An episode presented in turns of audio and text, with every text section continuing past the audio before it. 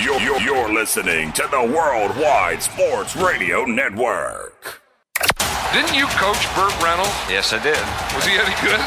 He was a defensive back. I know. Was he any good? I said. 103.9 FM LI News Radio presents The Weekend Crunch with Errol Marks and Speedy Petey. Hello, Long Island, New York, and around the country. This is the Weekend Crunch. I'm your host, Errol Marks. My co-host, Speedy Petey. Remember, you can listen to our show every single Saturday from 7 p.m. to 9 p.m. New York Eastern Time only on 103.9, the LI News Radio Network. Brought to you by New York Sports E Magazine and the Worldwide Sports Radio Network. Speedy Petey, what is going on, my friend? I'm doing all right. We had a nice draft night out. And by the way, happy birthday. Thank you. Big 4 0 for you. But Please jump off a damn boat or something. a boat? No, there was a boat last year for your party, not this year. All right, so I'll jump off a bridge. That'll end my life even quicker. Oh, okay? no. We don't want that. 40 years old, man. 40 years on this earth. What a terrible, terrible thing. I'm just kidding. You have 15 plus countries worth of it, too, that got Uh, to see all that? I, have been around, man. Yes. I've got my own places in different area codes. How's that sound? There you go. Yeah. And probably calling extensions, too, I would imagine. Yes. International phone numbers. International phone numbers, yes. I did have an international phone number you go. for a while when I was 26, 27. I had an international phone and phone number for about a year. And then obviously I changed it when I got back here. But, Mm-hmm. anyways, we have a great show lined up for you guys. We'll be talking to Nets daily writer and reporter Chris Milholland. He was on our show a couple of months ago, actually. Yeah, right at the start of the season. He's going to be joining us, and he will not be doing the interview in an Uber, so that's a good sign. we'll talk about the good old Brooklyn Nets, which I don't know how good are they anymore. They won the same amount of playoff games as the Knicks did this year. So now, uh, well, actually, they won one game. They won the playing game. Oh, all right, technically. Well, they've won more than one more game than the New York Knicks, but who hasn't? They're horrible. Maybe we should do what Julius Randle did and go scout players with World Wide Wes and Allan Houston. Maybe we should go to Dallas. Oh, I forgot. That series is over.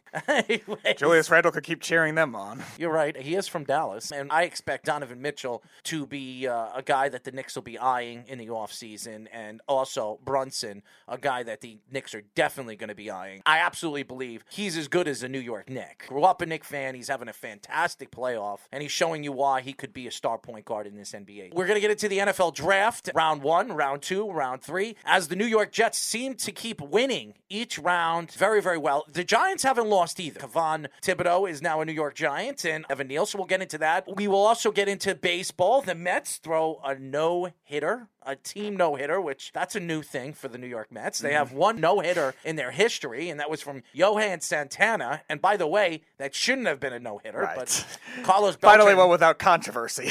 yeah, so they finally got a no hitter. It wasn't Max Scherzer. It wasn't Jacob DeGrom or Bassitt. No, it was the young kid Megill and a bunch of bullpen arms, which you wouldn't expect for the New York Mets. So we'll get into that a little bit later as well. We'll get into the basketball playoffs, and obviously, we will get into the first round of the NHL playoffs for the New York Rangers. Not the New York Islanders. They're home hitting golf balls and getting ready for next season. So if you're an Islander fan, I'm sorry. I am an Islander fan. We're not going to see any Islander hockey in the playoffs this coming year. But why don't we get into the NFL draft? And Going into the draft, you wanted to see growth. You wanted to see the New York Jets and the New York Giants being that they're positioned in such a good way in the draft. Jets drafting at four, the Giants at five and seven, and the Jets at 10. You expected the Jets and the Giants to get their guys and for those guys to fall to them. And there was stories before the draft that the Jets were very deeply interested in Deebo Samuel, and that didn't happen on draft night. I've said this on our show on the Sports Loudmouths that I didn't think Deebo Samuel was going to be a Jet. I really didn't see the 49ers losing their best offensive option via trade. But that doesn't mean that's not going to happen moving forward. But going into the draft, you expected the Jets to land on position players that they need to fill in holes they're so very desperately needing. The top 10 picks were so dead on where we had John Daigle on the show during the week, and his draft picks were dead on all the way through. At number one, Walker went to the Jacksonville Jaguars. Was I surprised about that? No, because there was so much talk the last week and a half. Was it the right pick? We won't know that for the next couple of years. At number two, Aidan Hutchinson goes to his hometown Lions. We all know how special he could be coming from the Michigan Wolverines, the playoffs where he didn't really show up, but Nobody did for Michigan. He's still a fantastic player, one of the best players in the country. He was a Heisman Trophy candidate. At number three, this was a surprise, but throughout the last week, this was the story, and John Daigle said it Nailed it. that the Texans were so very interested in this kid. Was he the best corner in this draft? Most experts say he wasn't. But Derek Stingley from the LSU Tigers goes to the Texans at number three. So the Jets were on the clock, and a lot of people, including yours truly, thought they were going to go after an offensive tackle. And as the minutes and the seconds went by, Roger, pain in the butt, Goodell hmm. walks up to the mic and reads off the card, shouts out Sauce Gardner. As a Jet fan, you'd sit here and you say you'd be very, very happy. He's arguably the best corner in the last 10 years to be drafted. He gave up no touchdowns in college, one 20 yard catch his whole career in Cincinnati. And that's three years of college football as a starter. And when he was interviewed and they said, When was the last time you gave up a touchdown? He said, When I was 11 years old hmm. in Pee Wee football. What does that tell you as a New York Jet fan? Where does this put the Jets moving forward, drafting Sauce Gardner? Being that Tyreek Hill went to Miami, and you're going to have to see him two times every single year, fast, can run all different combinations of routes. They need a guy that can absolutely hug onto him and not give him any space. Sauce Gardner is the best one on one corner to come out of the draft in about six years. Now, we've seen this before. Darrelle Revis, draft day number two, announced the Jets' first second round pick. This guy, Sauce Gardner, could be a shutdown corner, one of the best corners in the NFL, could really change everything speedy for the New York Jets. This is a prospect that is very complete. And with the Jets drafting scenarios and draft rumors that we heard throughout the week, they did the best combination possible. I know the pass rusher was probably the biggest need, but they were eyeing Jermaine Johnson the whole time. So if they had that plan, this was the best thing to do at four. I know they were eyeing Ekwonu as well, but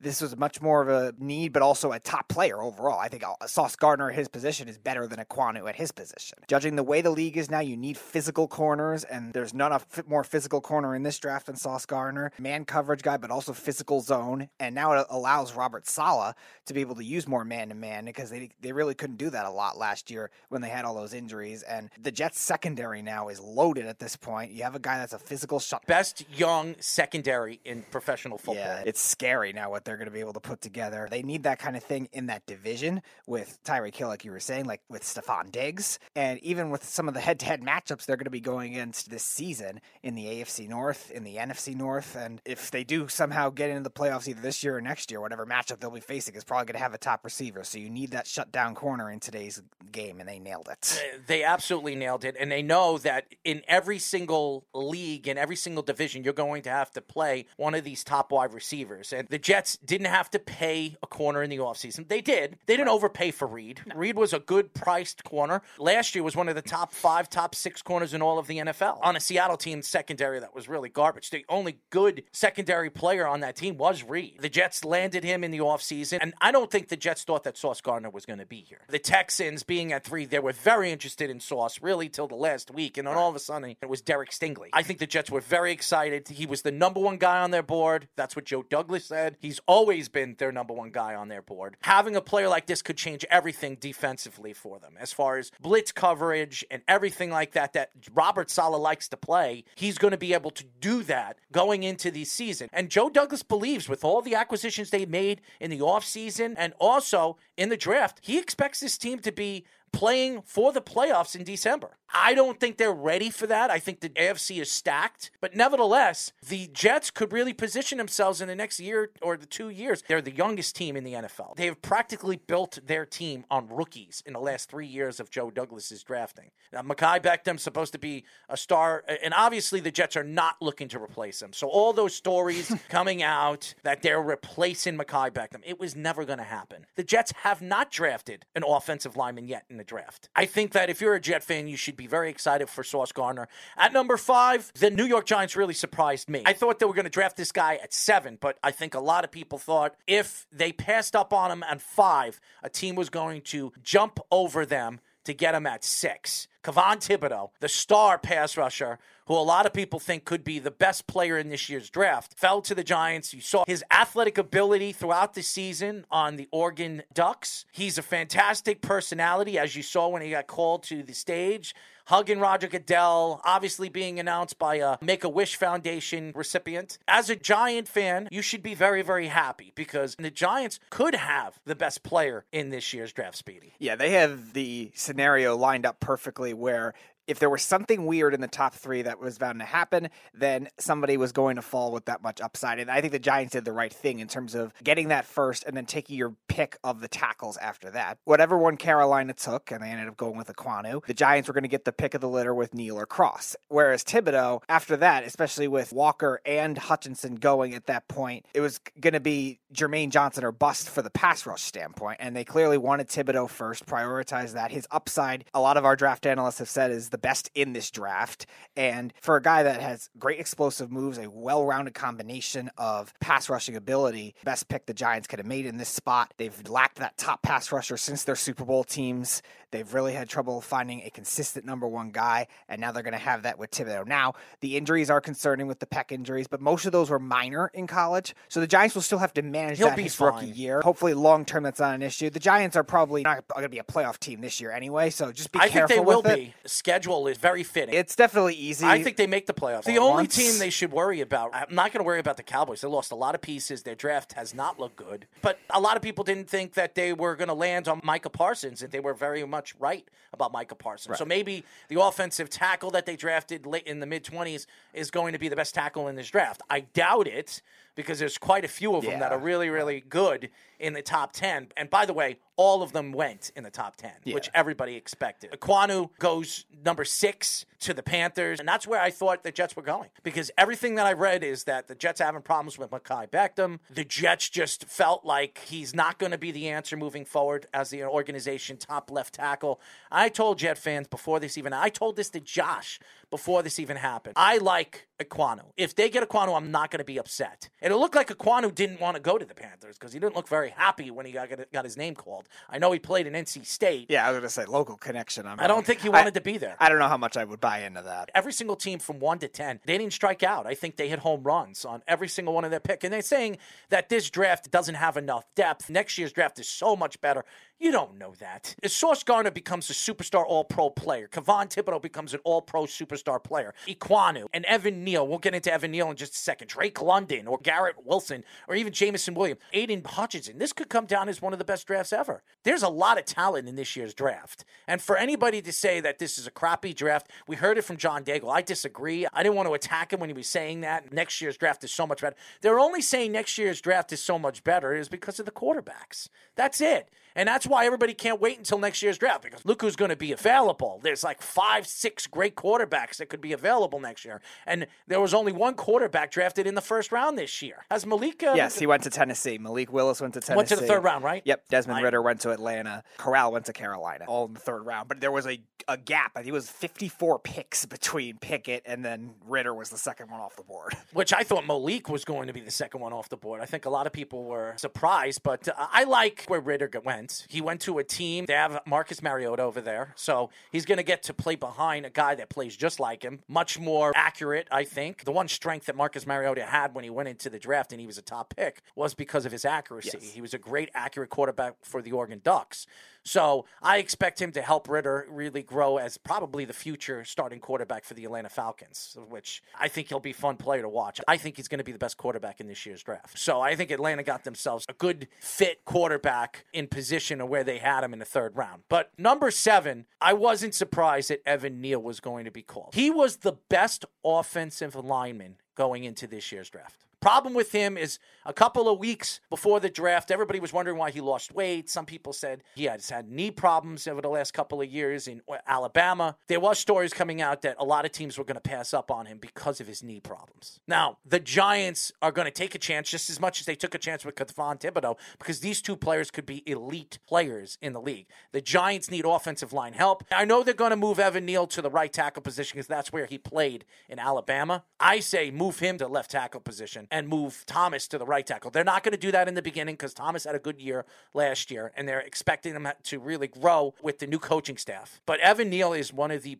best tackles that we've seen come out of the draft in the last three years. Yeah, and it's a compliment. Well, Andrew Thomas really improved last year as a pass blocker, and Evan Neal is kind of that bigger, that opposite type tackle. Yes, regardless of if they play left or right tackle, I think eventually they'll ease into it as well. You get a different type of style too with Evan Neal. He's more the old school big mauler, but he also has good speed as well for somebody that his size, and that's why he was getting all this hype. Like Thibodeaux, the Giants have to manage this injury if it is a big thing, but they get the best all around talent, which the Giants have needed for a decade. The Giants' last consistently good team offensive line was the 2009 season. Even the second Super Bowl team, they were trying to patch things together on that line. It was serviceable, but it wasn't ever great. This is the best tackle prospect they've had since that. Absolutely. He's definitely a better prospect than Thomas when they drafted him. This guy could be an all pro right tackle or left tackle in the NFL. He's that good if he stays healthy. That's going to really be up to the Giants and Evan Neal's diet and what he is moving forward as an NFL player. Still a young player, a very talented player, and we've seen a lot of good Alabama offensive linemen succeed in the NFL. The Giants really did win in day one at five and seven. At number eight, Drake London goes to the Atlanta Falcons.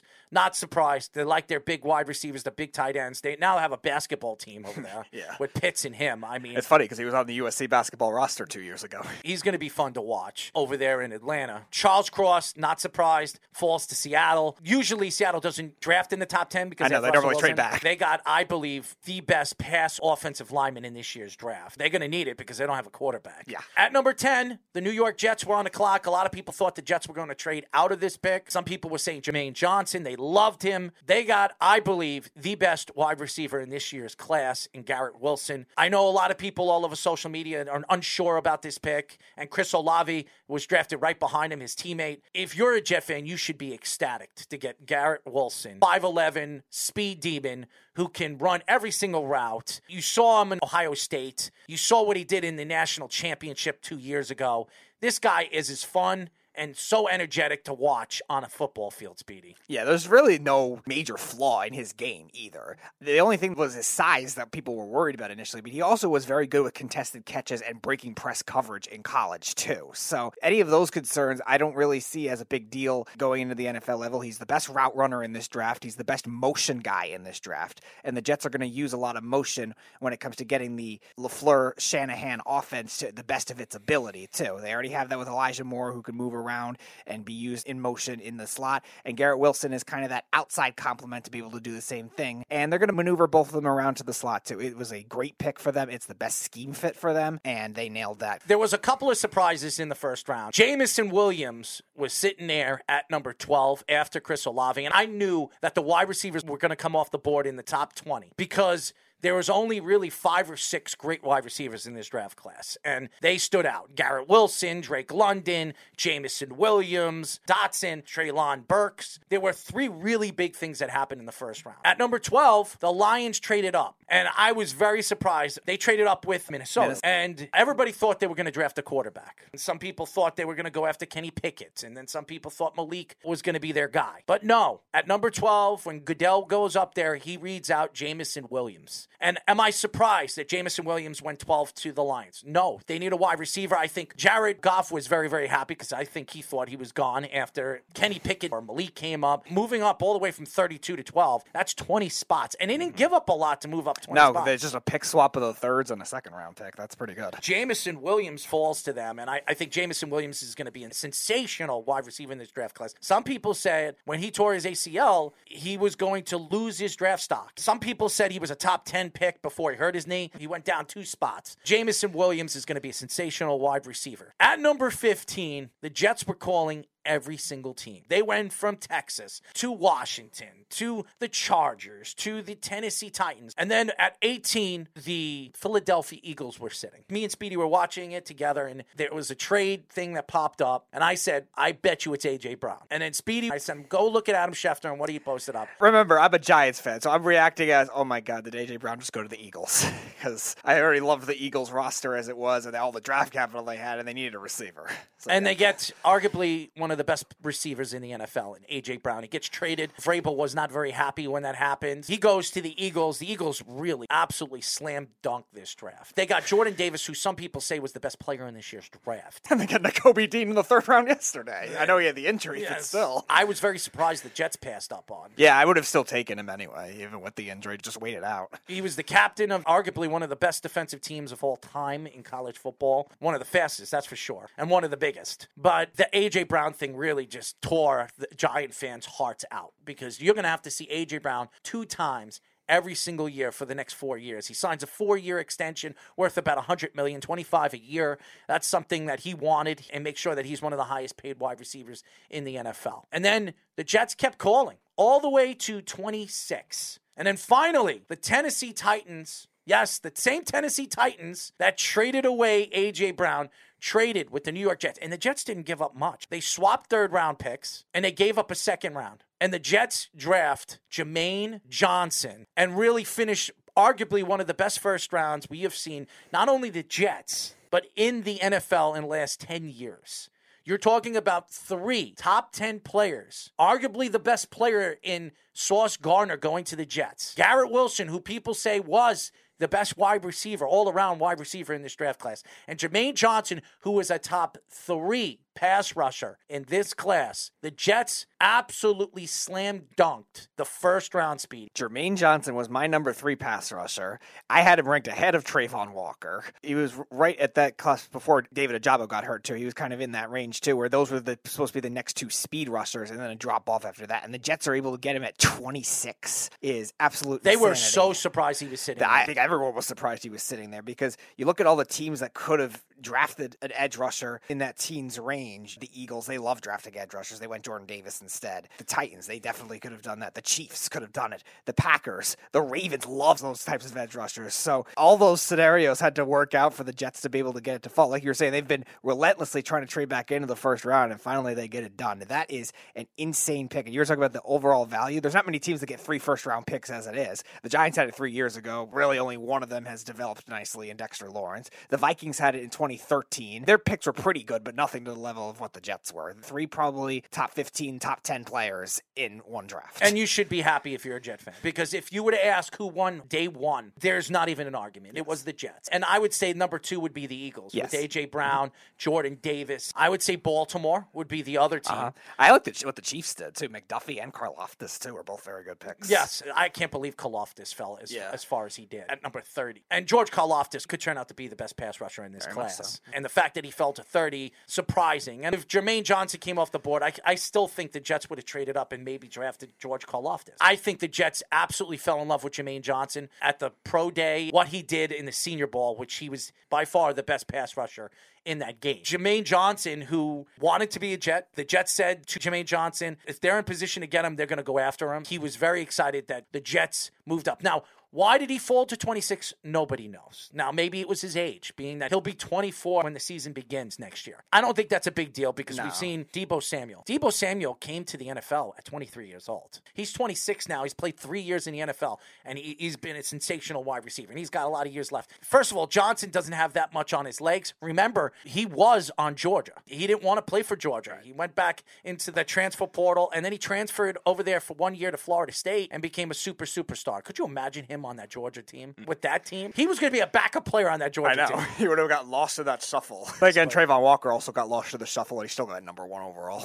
This is going to be a really fun thing to watch. Kayvon Thibodeaux, Jermaine Johnson, Aidan Hutchinson, and obviously Walker, and even Jordan Davis, what they're going to do in their NFL careers as they move forward. Quickly, before we go to break, in the second round, I think the Jets had a slam dunk. And by the way, they traded with the Giants to move up a couple of spots. the. Giants traded back twice. yes, which I was very surprised, but that was a smart move by the Giants. yeah, except I didn't like the pick after that. Wan'Dale Robinson. I thought that was too early. The Jets got Breece Hall, who arguably was the best running back in this draft class. Some people said was mid first round draft pick. So just think about this. The Jets got four players that were arguably the best players at their position throughout this draft. Sauce Gardner, some people say, was the best player in this draft class. He went four to the Jets. Garrett Wilson, people say, was a little bit better than every single wide receiver in this draft class. He goes to 10 with the Jets. The Jets move up and get Jermaine Johnson, who some people say was a top three pass rusher in this draft class. They get him at 26.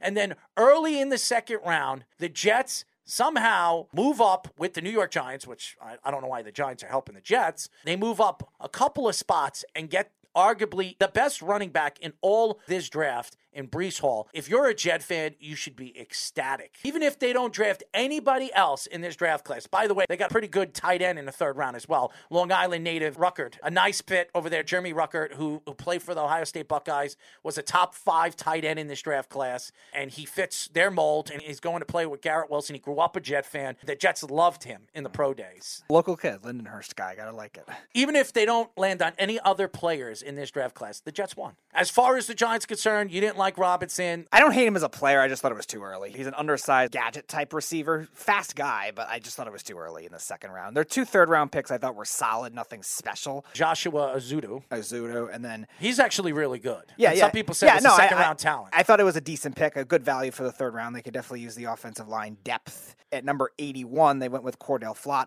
a smaller slot corner type who I think is a good player. I think there were just better values at that time. Wan'Dale Robinson, I thought in the second round was definitely a reach. There were a lot of other good receivers left if they wanted a receiver, so I was surprised. And like I said, Desmond Ridder, who I think is going to be the best quarterback in this draft class. We've seen what Lamar Jackson has done and how special he is. Desmond Ridder might not have the accuracy of a Marcus Mariota, but playing behind Marcus Mariota, he's the same prototypical type of quarterback. I think it's going to be very, very fun to watch. Watch this kid grow in the next two, three years, and I expect him to be fantastic for the Atlanta Falcons. When we come back, ladies and gentlemen, we'll get into our very special guest. We will be talking to Nets daily writer and reporter Chris Milholland here on the Weekend Crunch.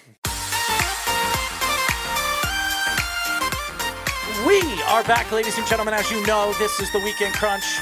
I'm your host, Errol Marks, my co-host, Speedy Petey. Remember to listen to our show every single Saturday from 7 p.m. to 9 p.m. New York Eastern Time, only on 103.9, the LI News Radio Network, brought to you by New York Sports Team Magazine and the World Wide Sports Radio Network. Well, well, well, we finally get him on the show again. It's been a while. We are now talking to Nets daily writer and reporter, Chris Milholland. What's going on, Chris? What's up, guys? Yeah, it's better to be back at home talking to you guys than been, like really just smashing the back of a Civic. So that, that definitely helped out. well, the last time my sister was in an Uber, she got into a car accident and broke her ankle because he backed up Really? into a telephone pole. Yeah, could you imagine an Uber driver back into a All right, telephone what, pole? ci- what city was this in? New York. I think it was in Far Rockaway, if I'm not mistaken. She was going to Queens. She I'm was. telling you, man, those Uber drivers, they're wild sometimes, man. Especially when they got a lot of trips, too. They'll push the limit. Maybe they're just talking to you about sports and they lose control of their car. Maybe they're Knick fans and you, you pissed them Oh, off. I've gotten plenty of those. They're like, oh, why are you leaving this place? I'm like, oh, I work here. So why don't we get into the Nets? They get swept in embarrassing form. Kyrie Irving really didn't have anything smart to say after the game. He says he wants to help manage the team when we don't even know if he's coming back next year. Now, he says that he wants to be there. He wants to be a net for life. He also said that with the Celtics. Where do you see Kyrie Irving going in the offseason? Do the Nets offer him that contract which they waived after the COVID situation? I think they give him something, right? It doesn't matter on the years or whether it's going to be a supermax. It's not going to be the supermax. I can tell you that much. I'll be shocked if it's a supermax. Outside of that, I would imagine that they probably pair it up with Kevin Durant. So it'll probably be a three, four year deal. And then I'd imagine that the Nets would probably gain some leverage in that situation too and probably make a team option instead of a player option. So I'd imagine that's the same pair. And then I would say the team option will probably go into a year when Kevin Durant's out of the contract, especially since Irving's publicly said multiple times he wants to finish his career there. So obviously, when you think about Kevin Durant, for example, at that point, when he gets out of his contract, he'll be 36, 37.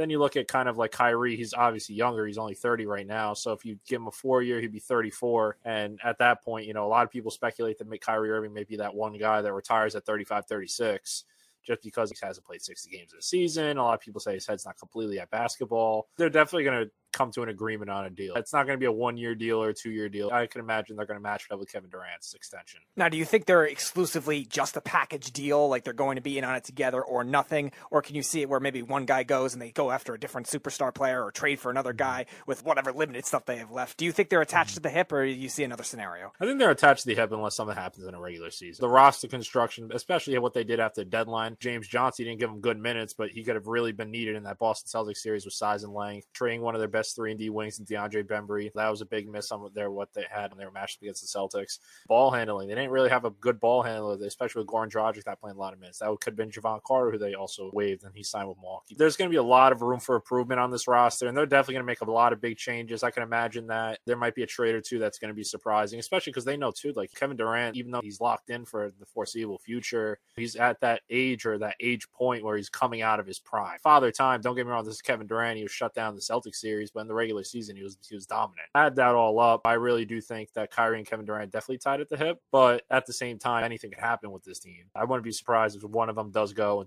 a year or two down the line. Steve Nash, really outcoached by a rookie coach. He hasn't looked good the last two years. He looked like he was in no man's land last year against Milwaukee. Where do you see them going this offseason? Do they keep Steve Nash or they decide to part ways with him? I think it depends on who's available and what the coaching pool looks like. Right now, there's only three head coaching vacancies and the same names are hovering around the same positions. You got Mike D'Antoni, who's kind of surprising. He was a Nets assistant on the staff there, and I would imagine that if he maybe came in, Steve Nash would take an assistant job. There would be kind of like a little bit of a demotion, but he'd stay on the team. That's probably the worst case scenario for Steve. I think his job's pretty secure, especially Mark Stein reported it. Steve said himself, "Hey, I want to come back." You got the superstar stamp approval from Kevin Durant last night. It's not like Kevin Durant's gonna say, "Hey, I don't want to be." And Kevin also, if you read between the lines and see how he said, he kind of took the question a little bit disrespectful because, like, dude, I just got swept in a first round series series. You asked me who the head coach is going to be next year. He had like that type of attitude to it. With Steve in the NBA, there's third year windows. At that, when you enter that third year window, you're either gone or you're in. And Steve's hit that window, but at the same time, he's a lot of built in excuses. Like you could say what he wants about like the coaching side, the adjustments, lack of rotations experimenting so much throughout this regular season with the players that they had. But at the same time, you can't underline what he's really just dealt with from COVID 19 outbreaks, the whole Kyrie Irving saga with the vaccination, Kevin Durant's MCL sprain, and you just go back to the net last year too with those same kind of factors. No other coach in the NBA would have dealt with that the way that Steve Nash would have. Like, think about it. You think like if you had Mark Jackson in those shoes when Kyrie Irving was going on with the vaccination status, Mark Jackson would have just blew down a couple doors. It would be pretty rough. Plus, you got to remember like Steve also played with Sean in Phoenix. There's that connection there, and at the end of the day, he got really outcoached by a guy that literally was on his staff last year. That's why he got outcoached so bad because Steve doesn't make that many adjustments, and especially Ime, who's really his defensive coordinator last year, just outschooled him on all avenues. We've seen this experiment where they've gotten Kyrie and KD and then try to bring in a lot of veterans. Look a lot like what LeBron used to do in Miami, sometimes in Cleveland too. It seems like in the NBA, it only seems to work with LeBron teams. So, mm. do you think the Nets at this point are stuck trying to do that again and trying to duplicate it? And with this underwhelmingness this season for the Nets and even the last two years, do you think teams will shy away from doing that across the league? I think teams will definitely start shying away from it a little bit, but at the same time, luxury cap does go up each year. It doesn't go up a lot, but it goes up a couple million. It goes up 10, 15 million next year. I think it's going to be 10, 15. It's one of those things where if you're going to pair superstars, like if you think about James Harden, Joel Embiid, Kyrie Irving, Kevin Durant, they got to complement each other very, very well. That's the only way it's going to work and especially with Kyrie and Kevin Durant, two guys that really just need the balls in their hands to just really be effective. They've worked well off each other, but at the same time, there's so many ISO ball. At one night, you got Kyrie Irving dropping 60. The next night, you got Kevin Durant dropping 40. There's never like a nice little collective effort out of both of them where they drop 20 each or 30 each or stuff like that. It's always his night or Durant's night. And then when you have signed those max contracts, especially like Ben Simmons, for example, he's sucking up a lot of money sitting on the bench. Once you have that, you got three maxes, your, your depth's not going to be that good. You got to really kind of work with your budget. That's why they had a lot of vets like Dragic, Blake, Lamarcus, and all those guys joined the team late to go ring chasing. But you know, it's like one of those things that I don't see a lot of teams going away from it. But at the same time, if you're going to go away from that, you have to have a really good draft core that you draft and kind of build up through the draft. You have to like Ben Simmons' outfits at least. I mean, the guy looks like a pack of Skittles, man. Like it's just like insane. Like I'm just like Don't get me wrong. I feel for the dude on the mental side. You got all that aspect to it, but the thing is, the Nets handled that so poorly. Yes, they Like, did. They couldn't have handled it worse if you Mhm. really think about it. Because you hear from the start, it's like, okay, he's aiming for a game four return. and As long as there's no setback, he wakes up one morning, he's got back soreness, he takes himself out. Then the reports come out about a mental aspect. We asked Nash about it. Nash goes, hey, there's a mental component. So there's like so many different factors. Then you add the grievance thing with the Sixers in the equation. Players can downplay that as much as they want as that not being a distraction, but it is a distraction. We are talking to Nets daily writer and reporter Chris Milholland.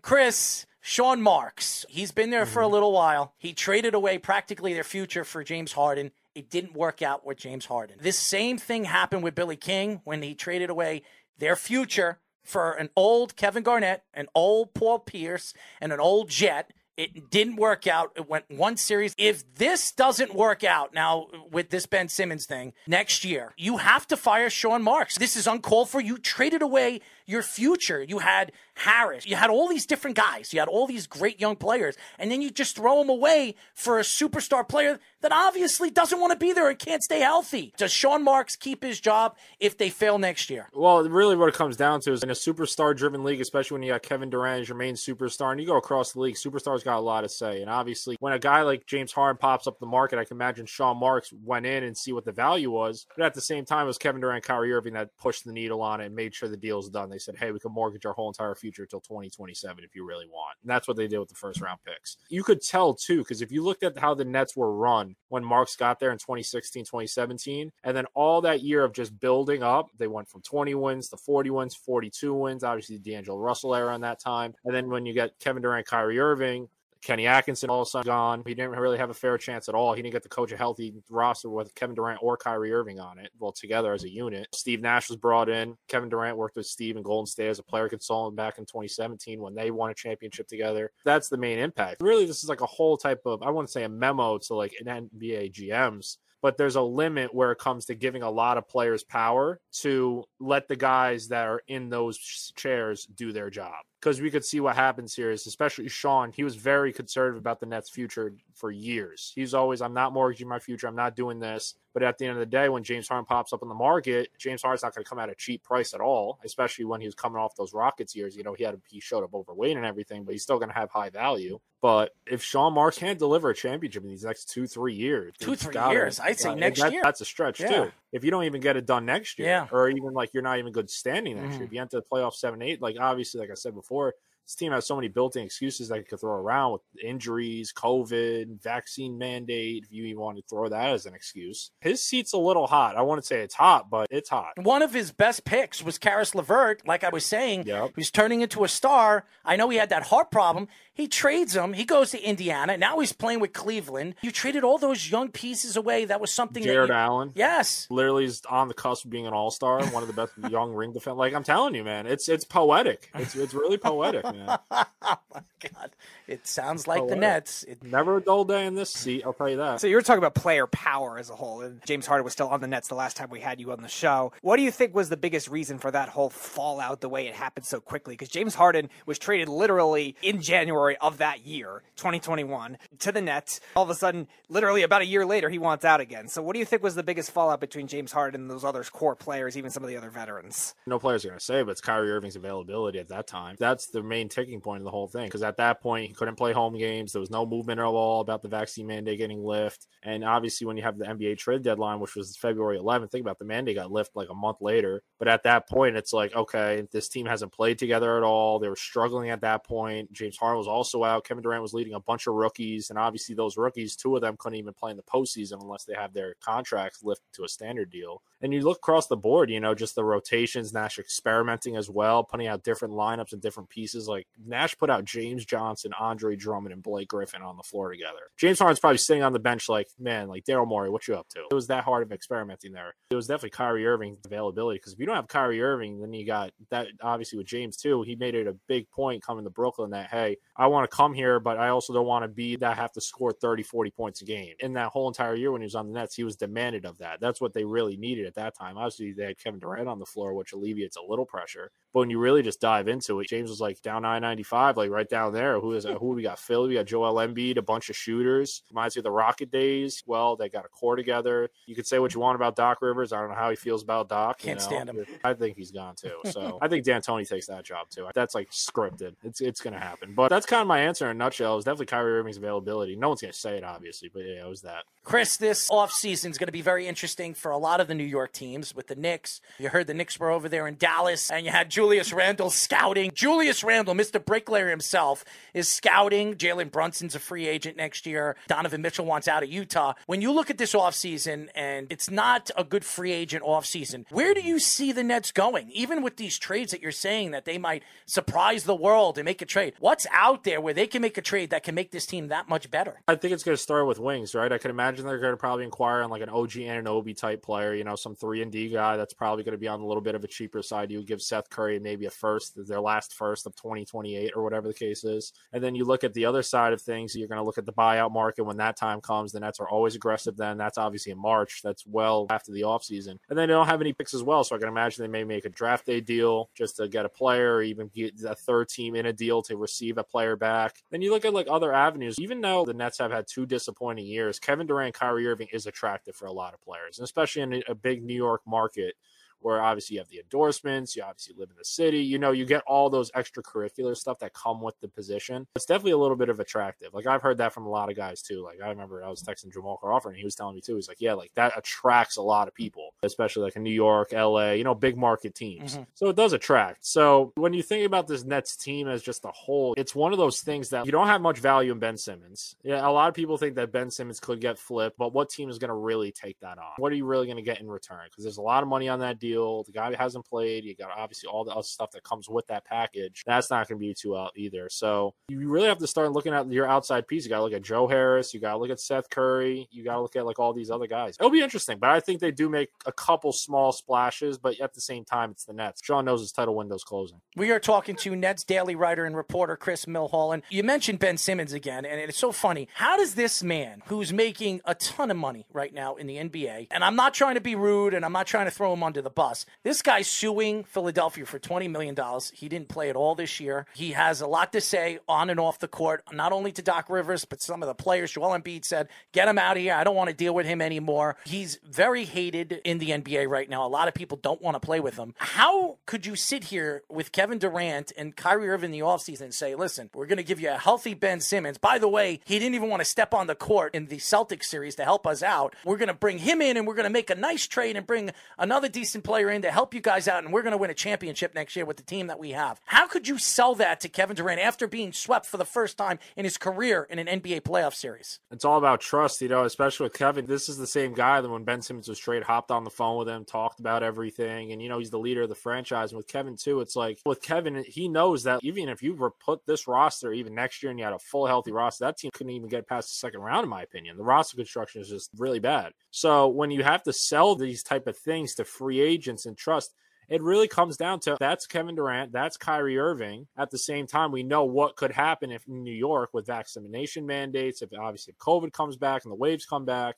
With Kevin Durant, obviously he's had a couple seasons in a row now where he's had injuries. He's missed at least 20 games as well. It's hard to sell, but at the same time, I think a lot of a lot of guys would be intrigued to go for it because with Ben, it's one of those things you just don't know what's going to happen. It's like the fit, for example. Like last time, I was talking about like when Ben Simmons arrived in Nets, I was like, I got to see how it works out before I could even make a guess because they could put him in the post, they could make him facilitate, rebound, push and transition, just your overall number one guy that you put on the opposing team's best offensive weapon. Right. He's going to plug a lot of holes if he does play and if he does actually string together a lot of games here. But this team's just a big what if team. What if Kevin Durant was healthy? What if Kyrie Irving got the jab? What if Ben Simmons played? You know, it, What if they don't wear any underwear cool. during the game? I wouldn't rule that out of Kyrie Irving.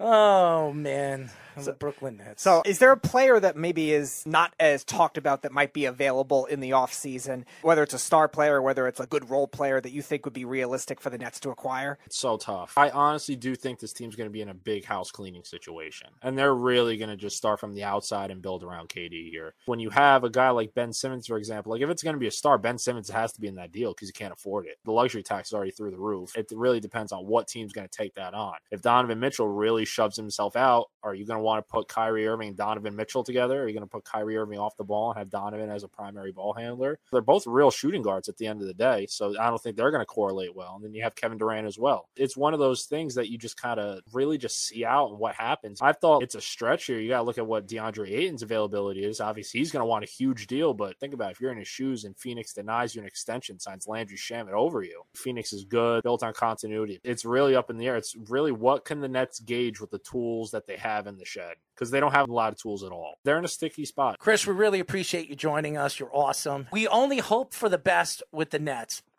Not a chance.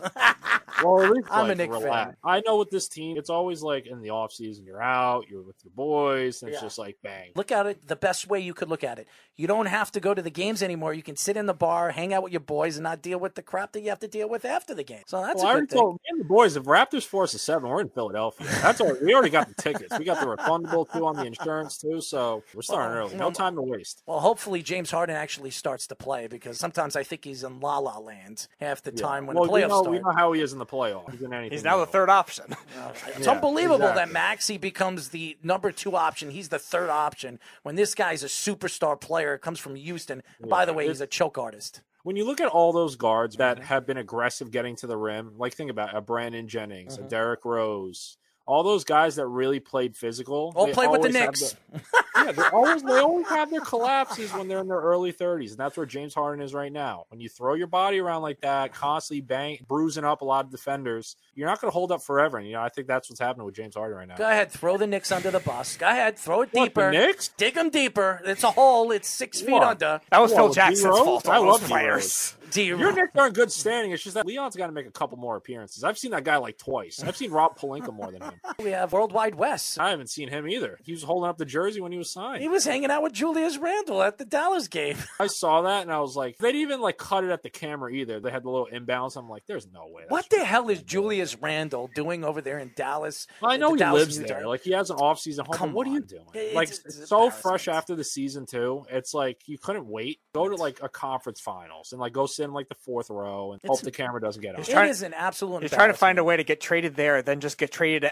out of there again, like Porzingis did. Let's Mavs, not get Mavs won that trade. They got the boy Dinwiddie down there, and you know he's thriving. Yeah. Same with Brunson. And the Knicks they're gonna, lose- they're gonna regret not paying Brunson that cheap extension. I believe Jalen Brunson will be a Knick next year. I absolutely believe mm. that. you want him? I'll take him. They need a point guard. what are you giving him? I think the Knicks It's are tough, probably. right? It's It's probably between 70 and 80 million. That's what he's going to get. And with Donovan Mitchell, they're going to have to trade probably Julius Randle to bring him in. depending on how bad Donovan wants out, you guys have leverage. You know what I Absolutely. mean? So it's not going to be a package where they're going to command RJ Barrett, for example. You know, it'd They're not like- getting him. No, it's going to be like Julius, Alec Burks, maybe a first or two. Well, I'm looking forward to that. Thank you, Chris. Tell the fans how they can find you on social media. See Milholland SB on Twitter. The works on Nets Daily. That's pretty much it, dude. dude. I don't got like, I don't got too much, dude. I'm just living out here. Well, we really appreciate you joining us. We'll get you on very, very soon. Whenever you want me on, you know how to reach me. You know how to text. Do your thing. All right. Hopefully, I'm not going to be in the back, of smacked in the back of a Camry or whatever the heck. Well, you know called. what? The next time you see Kevin Durant, tell him to take his game worn underwear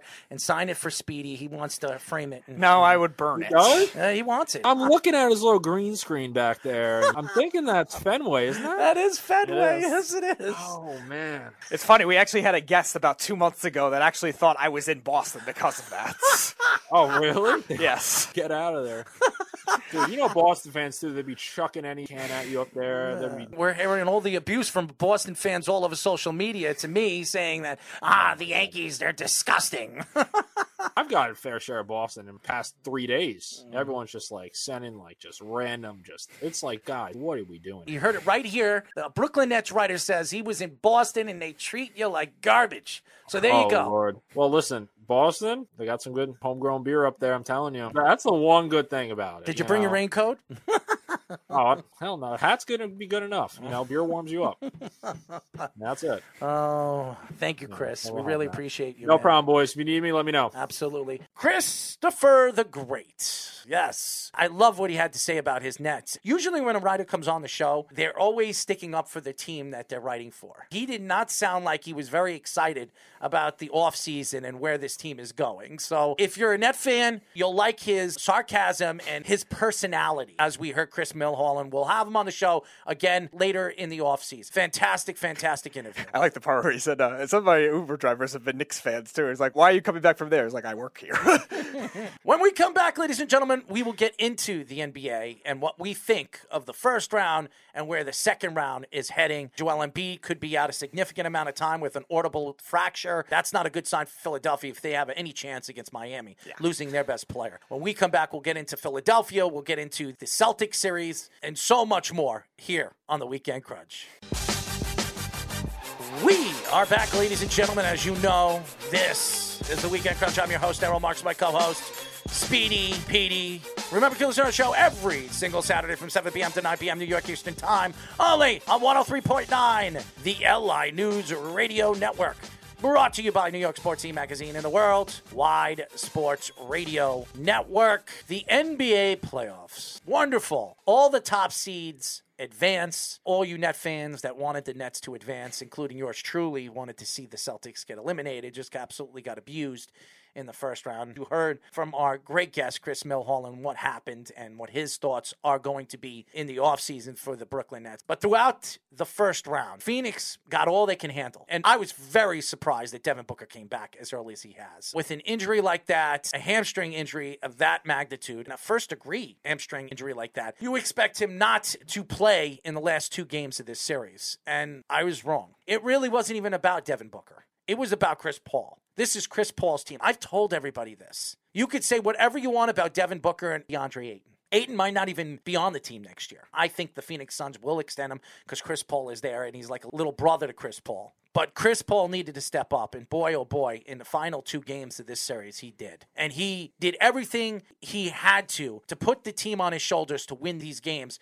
and knock off the Pelicans, who have a very good future. CJ McCollum, fantastic talent. He didn't have Williamson, who is going to possibly be there next year. I know everybody thinks he's going to be a Knick. I doubt it. He missed a whole season. When they get him back and the players and the depth that they have over there, they're going to be fantastic. They knock off a great Pelicans team that really showed you what they could be in the future. Dallas knocks off a Utah Jazz team, which I don't know what's going on with that team and that organization. Donovan Mitchell speaks out at the end of the game when he gets eliminated, saying that he's got to do more, he's got to be better. I don't know how much better he could be. Averaged almost 25, 26 points a game in that series. He was the point guard, he was the offensive talent, he was the defensive player at the perimeter. I don't know what you expect him to do more of, but he might not be doing it on the Utah Jazz, Speedy. No, it seems like they just really looked. As just said they looked distracted by all this bad press that they've been getting throughout the season. Because remember, they were underwhelming throughout the season too. They were supposed to be a top three seed in the West again. I had to really fight even just to get up to five. There was Denver in the range at, at who they finishes the number six seed. Minnesota was climbing at certain points. They were a top four seed. They just really looked distracted, and they're a deep team. They're a good defensive team. They're a team that moves the ball, and they didn't show it all series long. I think Utah is going to be looking in the offseason at either getting better or trading away pieces where they can Yeah. rebuild. And that means Donovan Mitchell, who he hasn't said it, but his agent and his team have said that he is not happy over there and he wants out, which means there's a very good chance there might be a team in New York that'll be very interested in him. So And no, it's not the Brooklyn Nets. no, it is the Knicks. He grew up a Knicks fan. I expect the Knicks to go heavily after him in the offseason. They're not very happy that the Knicks showed up to one of the Dallas games. they have reached out to the NBA and Adam Silver, and Adam Silver's going to investigate this. He, the Knicks could be fined because they could be talking to a player that they shouldn't be talking to as the season progressively is going on. But Donovan Mitchell's still under contract, and the only way the Knicks could talk to him is if the Utah Jazz allow him to talk to them. So I don't know what's going on with that, but it doesn't seem like anything good. I think the Utah Jazz will fire their coach in the offseason. Yeah. I think Donovan Mitchell could be on his way out. I yeah, really do. and there's also some rumors that he was probably going to take the Spurs job after Popovich retires. Golden State and Denver, I'm not surprised this series went the way it did. Porter not playing, Murray not playing. They had no chance. Uh, Yeah. You have to give a lot of credit to Boogie Down Cousins, who played a fantastic game in game number five. Did all he can to keep this team in it. Joker, fantastic player, MVP candidate every single year. Uh, he put the team on his shoulders. The fact that they were a six seed throughout the season with no depth, nothing on that team, you have to give them a lot of credit to be where they were. And they played a Golden State Warrior team that just has too much talent. It's just a loaded team. And now they're going to be going into a, a series against Memphis, who are much more acrobatic, much more athletic, can keep up with the Golden State Warriors, much better defensive team than the Denver Nuggets are. That's going to be a fun series. Shout out to Minnesota. They had a very good year. They were the best offensive team in the NBA. You can't attack them, but when you had a chance to win two games in this series and you were up by 20 points, you let Memphis come all the way back to win those games. That's why you lost this series. Minnesota would have been the surprise of the playoffs if they knocked off the Memphis Grizzlies, as well as the Memphis Grizzlies were the surprise team in the Western Conference, being the second seed Right. in the NBA. So Minnesota got knocked off because of those two games where they had a 20 point lead in going into the second half and coughed it up. For Minnesota's future, that'll be either a learning experience or define who they are, depending on how this core ends up going. Because that's three 10 point leads and two 20 point leads in game three and game five, and then three 10 point leads in all three of those games, including game six. Golden State Denver series, yeah, it was inevitable that was going to happen. Joker played his heart out. Hats off to him. Already an MVP finalist, could very much win it again with the season he put together. Golden State, they had just a lot of depth, and their young players emerged finally. Jordan Poole was the best player in that series for Golden State, the whole series, and Gary Payton's son played a great closeout game. A lot of depth, but Memphis has a lot of depth too. I think they had the second best depth in the Western Conference after the Suns. They have a lot of young talent on that team. I love what they did with those comebacks too, and I'm curious to see how, with Golden State blowing out Denver the way they did, how battle tested they really are in comparison to Memphis, who had all those comebacks and all that depth. I think Memphis could definitely win that series. I absolutely believe it too, but they have to get an early lead because Yeah. they do have home field advantage. Memphis is one of the best home teams in the NBA. Golden State also a very good home team. So if it comes down to game number seven, it definitely bodes well for the Memphis Grizzlies, who had a fantastic year. John Morant has really jumped all the point guards in the NBA. And you want to ask me who the best point guard in this series is? It's John Morant. I know everybody keeps thinking that Steph Curry. The best guard in this series will be John Morant, who has been probably the best player in the playoffs right now, averaging almost 30 points a game. He's, he's averaging, what, eight or nine assists a game. Yeah. He's rebounding. He's dunking over people. I mean, he's shooting at a clip. He's been the best player in the playoffs, besides maybe Chris Paul and the Joker, I would say. and the Joker. yeah. I mean, if he plays like that against the Golden State Warriors, Golden State's going to have to double team him. They're going to have to take John Moran out of the game. Yeah. If they can't take John Moran out of the game, they're going to have a huge problem because this Memphis Grizzly team is a very good defensive team. And they'll be able to do things that Denver couldn't do because Murray and Porter wasn't there. Not only that, you're going to have to deal with a team that's eight or nine deep, too, with Memphis. They have a lot of good options. They do so many different starting lineup combinations, too, so it's not like you can just even get settled into one thing. They have Steven Adams, who's a good young big man coming off the bench. That's how deep they are. Jaren Jackson, Dillon Brooks, Xavier Tillman's played well in this series. They got Brandon Clarke as a, as a guy off the bench. Kyle Anderson's a good veteran. They have so much guys they can rely on. And John Morant is a guy that I know he's been scoring a lot overall, but he's still being fat pass first too and getting those guys involved. Really good open looks that have allowed these guys to succeed. And that's going to be a big test for Golden State too. And also the size of Memphis too. When you look at a guy like Brooks, who's six foot eight, Tillman, Jaren Jackson, who's a phenomenal defensive player. That's going to be a big test for them too because they don't have James Wiseman and really only have one pure center on Kevon Looney. So that'll be the two big tests for Golden State. If their depth can outplay Memphis's and if their size could do well too, because Memphis has a lot of good things going for them too. And now they are battle tested. Look at all those comebacks. That's something that a young team doesn't do overnight, and they showed a lot. Eastern Conference is pretty simple. Miami knocks off Atlanta. Not surprising. I mean, Olin Oladipo, Jimmy Butler was hurt the last uh, few games. He wasn't 100% healthy. Olin Oladipo took over, and now he's 100% healthy. Now you're talking about arguably the, the most depth in all of the NBA and throughout the playoffs in Miami. A lot of people Miami to go to the NBA championship because of the depth that they have. And now that they have an offensive talent like Victor Oladipo, it's scary what Miami could be going into that Philadelphia series. And now Joel Embiid could be out a significant amount of time, could be out for the whole series. The best big man in the playoffs. You're looking at a Philadelphia team that's going to be depending on James Harden to do more than he has done in the playoffs for the Houston Rockets and the Brooklyn Nets. That is scary to think when you're, going against arguably the team that has the most depth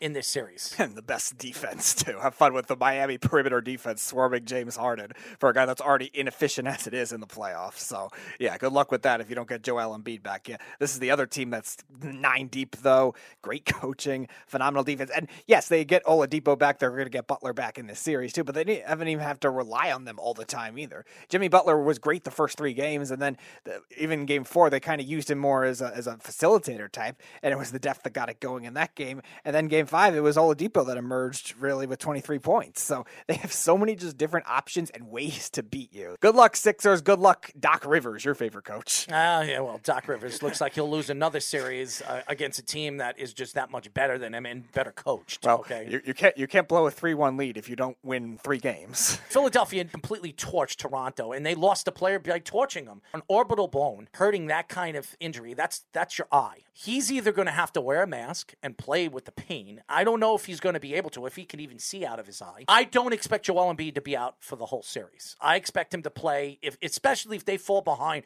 2-0 against Miami. Yeah. I can't see that Joel Embiid doesn't show up in this series and try to play with the injury that he has. But he also has concussion protocol. He might not be back for a while. And this series could be very much over before it even starts. As far as the Milwaukee and Boston series, Milwaukee completely torched the Chicago Bulls. And a Chicago Bulls team that at one point was the number one seed in the Eastern Conference fell apart in the second half of the season. Really just didn't wake up. DeRozan, again, didn't show up in the playoffs. And, and that's why, as much as he was an MVP candidate half the season, it shows you why nobody wanted to bring him in as a free agent. Everybody was torching the Knicks. You should have brought him in. You should have brought him in. The Lakers too. He's another Julius Randle, a guy that just doesn't show up in the big games. And, and that's no offense to him. DeRozan's a great player. There are players that can do it in big games, and there are players that can't. He's just one of those players that can't. Milwaukee, they lost Middleton, and they still won that series. Hands down. It wasn't even close. And, and I think going into the series against Boston, Boston has the most depth. But Milwaukee has by far the best player in this class. Now, Tatum and Jaylen Brown, if they both play at the top of their games, that can withstand the Greek freak. But the way they've played ever since they lost Middleton, and Middleton will not play in this series at all. He's out Yeah. for this series. They won't see Middleton back until the Eastern Conference Finals. Right. If they get through this series against Boston, Milwaukee wins it all. I think with all the pressure that the freak has on him, Boston's the best defensive team in the NBA. They were by far the best defensive team in the. They have the defensive player of the year on their team. If they can beat Boston, who is the number two seed, they should beat Miami because they will have Middleton back. As the Miami Heat has the most depth throughout the Eastern Conference, I think Milwaukee has more offense. They have more firepower than any one of these teams. So I think Milwaukee, if they get out of this round, which I believe they will, I think it'll go seven games. I think Milwaukee, because they have the better player, and I believe what he's going to do, and I think he's the MVP of the league again this year.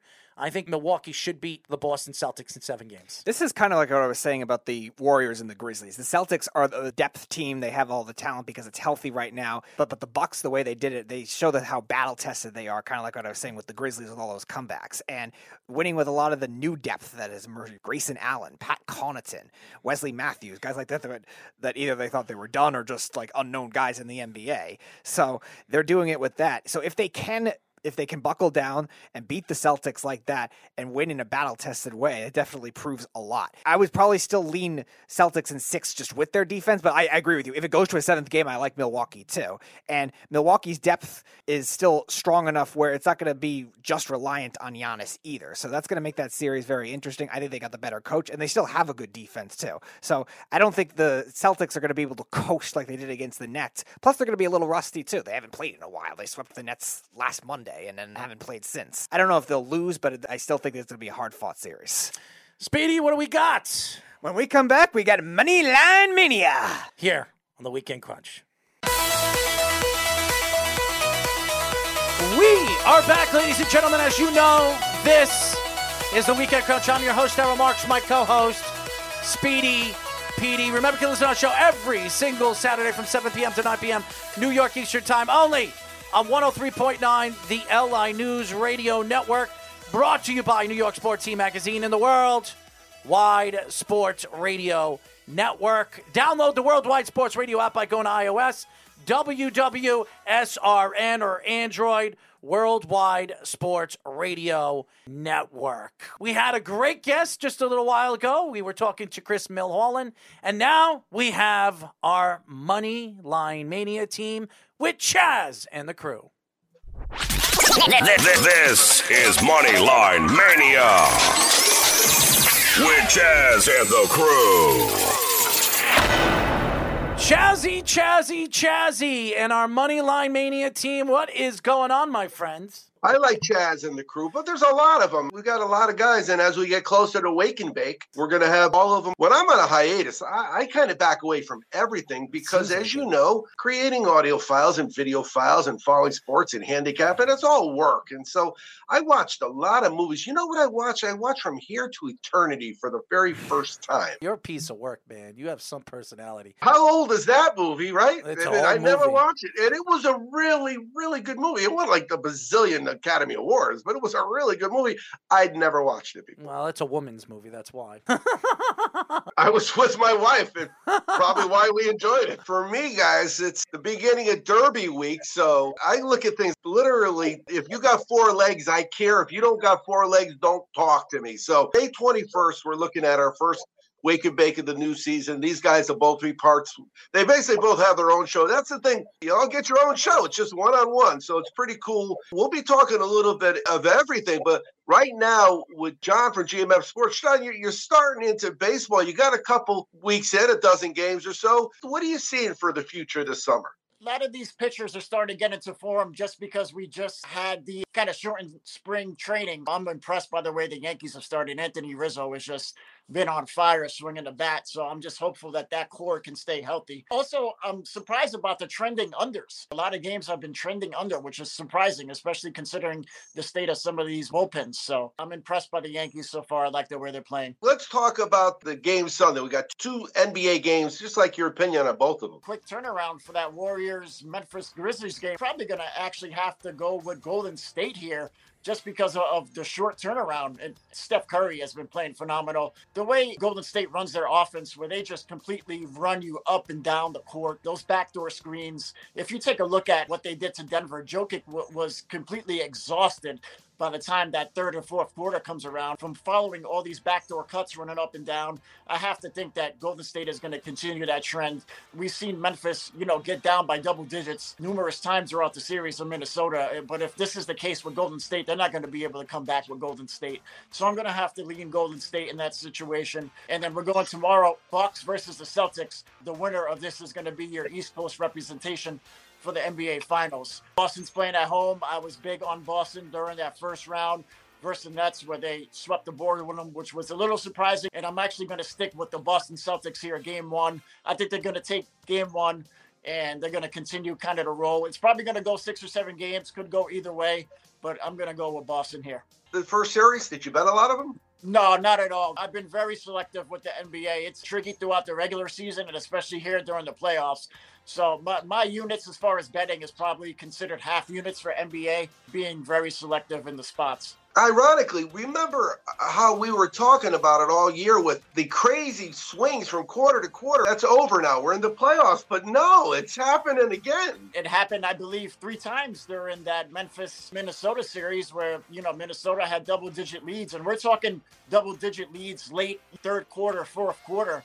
And they just completely collapsed. And that's astonishing in a playoff game, especially when Minnesota was home. We've seen those big swings during the regular season, which have been happening more this year. But yeah, you're absolutely right. To see these major swings, double digits, down 10, and then they win by six or seven, absolutely crazy in the playoffs. The funny part about betting on the NBA is that those eight, seven, and eight seeds, sometimes they probably shouldn't be there to begin with. And I think that's why you see it. And, you know, I've always told you guys from the beginning of the year you've known me, wake me up when there's four teams left. And I think this year is going to be the same. That's kind of why I'm leaning. I think whoever wins this Bucks Celtics series is going to be your representation. As far as the Eastern Conference goes, I'm, I'm not too impressed with the with the way Philadelphia looks so far. The Milwaukee Bucks, they're the defending champions, so you always got to put them up there until somebody beats them. And I think the Celtics have the best chance to do that. Boston was extremely hot during the second half of the regular season. Tatum has been unbelievable. Marcus Smart, defensive player of the year, two of the best teams in the Eastern Conference, and I'm looking forward to, to the matchup. It's funny you mentioned you're staying away from it because I know that on Vegas Insider, uh, Jonathan from San Antone, if you take his basketball pick, tough his baseball pick. Yeah, just seeing the ball well. I mean, think at the beginning of the year, you get to see a lot of value. I think the uh, books are still trying to make what the line should be. If you look at the Yankee line, they're minus 200. But if you take the game, they should have been minus 300. And I think there's a big misconception where people think that when you're taking value, it's got to be an underdog. It has to be a plus money or, hey, I'm getting this even. But sometimes value arises in a minus 200, and you just have to not be afraid to take that. Yesterday, I took the run line on that game, but I got minus 120. Minus one and a half should have been probably minus 150, minus 160. It was just a huge mismatch. Um, so right now, it's a couple weeks in, and I think – the books will adjust. The lines are going to start getting a little sharper. Seeing the ball well, and it's the unders. I think to me is crazy, but once it warms up, it's going to start warming up. You know, it it's been kind of cold in Chicago and Boston and New York. They're playing games in the 40s and you know 45 degree weather. Summertime, it's going to be a nice, ripe, humid 90 degrees, and the balls will start flying out of there a little bit more. You look at the outliers of baseball season. In the beginning and at the end, there's freaking snow. Do you ever hit something with yeah. the handle when it's cold out, man, that hurts all the way up to your elbows. There's no doubt about it. All right, Warriors at Grizzlies, game number one. You know, it's interesting. What do the Grizzlies need to do to win this series? Obviously, Ja Morant's athletic ability. I think he's the better guard in this series. I know everybody keeps talking about Steph Curry and Poole, who's been fantastic all season long. He's taken over for Steph Curry from the injury, and then going into the playoffs, he was the best player in the first series. This particular series, I think the Grizzlies are the better defensive team. They're the more athletic team, and I think they have more depth than the Golden State Warriors. Now, Golden State with Wiggins, Klay Thompson gives them a different dimension that they didn't have last year, and that's why they didn't really get far in the playoffs. They had the play-in game. Going into this series, it's really going to depend on who wants it more, who's the more athletic team. And I, I, do believe in game number one, being that the Grizzlies at home, the Grizzlies are one of the best home teams in the NBA. I like the Grizzlies in this game. I think they're the more athletic team. I think that it's going to take a little while for them to understand how to defend Ja Morant because of his ability to move in the pick and roll. He's one of the best. Give me Ja Morant and the Grizzlies in game number one to take a 1 0 lead. I do want to go into some of the player props. In game number one, Ja Morant to score 25, bet the over, negative 20. I'm going to say Ja Morant scores 25 or more in this game. Bet on the over on this. Jordan Poole, 18 and a half. I believe that Jordan Poole will score more than 18 and a half in this game.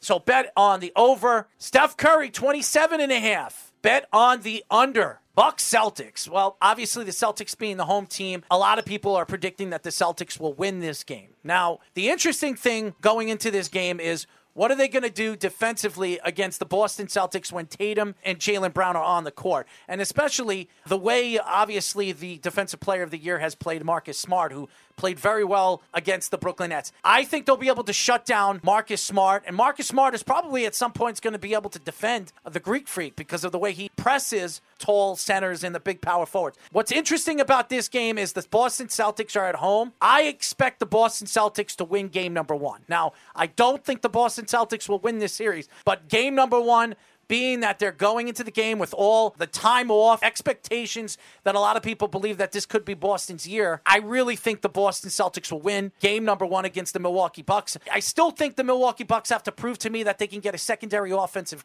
game from one of the other guys besides the Greek Freak. I believe Boston's going to keep Giannis on the outside. If the Celtics keep him on the outside and he can't get into the paint, it's going to be not smooth sailing for the Milwaukee Bucks in game number one. But I have the Celtics winning game number one. Giannis, he's expected to score 30 and a half. Expect him to score on the under in this game. Jaylen Brown, 23 and a half. I would say 23 and a half is more like it. Jayson Tatum, 30 points or more. I say Jayson Tatum scores less than that. I would say Jayson Tatum 27 or less in this game. So bet on the under on that. Uh, Marcus Smart, 14 and a half bet on the over. 30 points is so many points, isn't it? We know the Boston Celtics are the best defensive team in basketball. They've been the best of the second half of the season. Great defense, not only from Marcus Smart, team defense. They're playing well on the perimeter. They're the best backcourt defense in all of the NBA. And going into this game, even though the strength of Milwaukee is not their backcourt, it's their front court.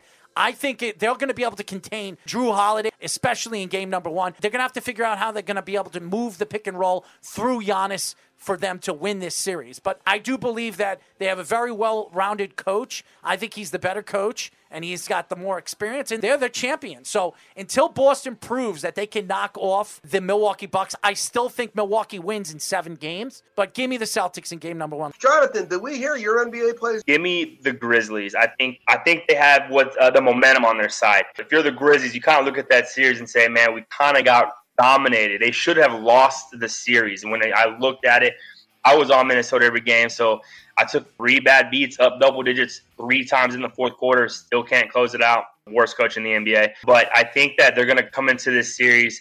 They get the home game first. It's a statement game. Steph Curry's been playing well, but I think he's also banged up. And I just think that right now, Ja Morant and Desmond Bane, uh, they just have more to play for and kind of a chip on their shoulder.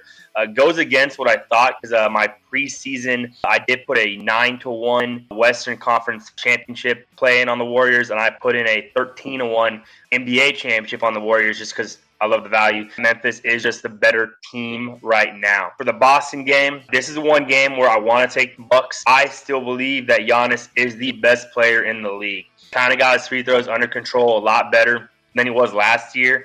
And the one piece for me is Khris Middleton. I think he means a lot. And without him, you're expecting a lot of guys on, on the bench to get 15 to 20 a game. And I don't know if you can count on that. When you look at Boston, I think they played so well against the Nets. I just don't think the Nets were that good. I think they had too much baggage. They brought in Ben Simmons. That was a mistake. Kyrie Irving, most of the home games this season. I think they were just in turmoil. And the Nets chanting, We want Boston, added fuel to the fire. I don't think it's going to be as a dominant of a performance. I could see this going six to seven games. Game one, I'm going to be laying the points with the Celtics. I just think they are healthier and they don't need their role players to score 20. If Pritchard comes off the bench and scores 10, they'll win the game. So go ahead and lay the points on the Celtics. Yeah, when I look at that game, what jumped out at me is that all four times that they played this year, they scored more than 220, and the line is 220. So I'm going with the over. When you look at some of those games back in December, that's a long time ago. But right now, Milwaukee's scoring some points.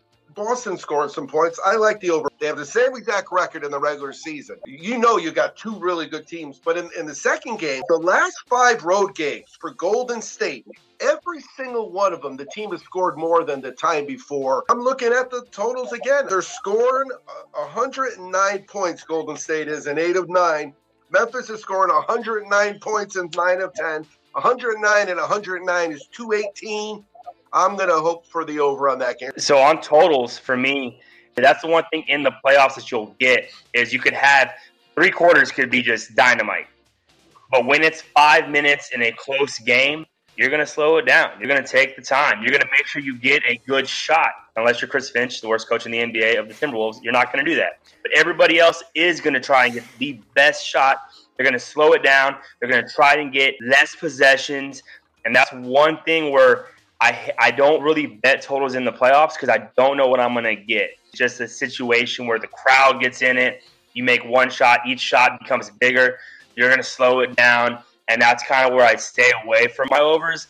But yeah, based on trends, these teams have been scoring enough to get to that over. I just hate it because when I need points and they want to take 23 seconds of the shot clock, it's it's a frustrating watch. So I'm going to stay away from any totals tomorrow. John from GMF, if you're betting a total in an NBA game, you have to be paying attention and doing it live action because you might end up having four or five bets in middle in it and having a 16 Memphis way high on those overs. And that's part of it, Jonathan, too. It's not necessarily that that under over number is tough to get. It's whether or not it's a valuable number. Like you said, if the value is there, you think the line should be 227 and it's 220, you got no choice but to bet the over. I love when they start slow and you go to covers. Covers is saying the final score is going to be 204. The opening line is 226, and the book is showing 224. And all of a sudden, yep. then you have to start paying attention to those numbers because if you end up going with 10 plays in a in a game because you like the total and you go seven and three, it doesn't really matter. You just say, hey, I won this much money on this game. And then you move to the next game because these games, you're going to get in to teams where you'll get five, six, seven, whatever it is, over under, you're going to get them in a row. When the NBA has got the best teams left, it's some of the best sports betting there is. This round of playoffs right here coming up is going to be fantastic. I think we're going to see some excellent games. Possibly almost every series go to six or seven. Oh, it's so different, isn't it? Watching the games because right now I'm in a hiatus, so I'm not really betting a lot of the, the games. I'm kind of just watching. In my heart, I know what I would like or what I would be doing or what people are doing or where the public's on. And so you get to watch a game knowing that these guys are getting their ears ripped out. the ups and downs, the misses, to put yourself in those better shoes. And- if Jonathan is still pissing and moaning about the coach today, how do you think it was for his wife last night? I was with my wife watching this game last night, and I was having a couple drinks. I coach middle school girls basketball. I had a better out of bounds, out of a timeout play than the Timberwolves ran all night yesterday. Now I've lost a lot of bets, right? I mean, if you've done this for a while, you're going to lose a lot. You're going to win a lot. Up 13, they were up 16 game three, lost by nine, up double digits last game, couldn't finish it. This game, I'm like, they're up 13, and I literally looked at it. I'm like, well, here it comes. How are you up 13 and the first thing you do is take a three point, 28 foot shot contested with 20 seconds left on the shot clock?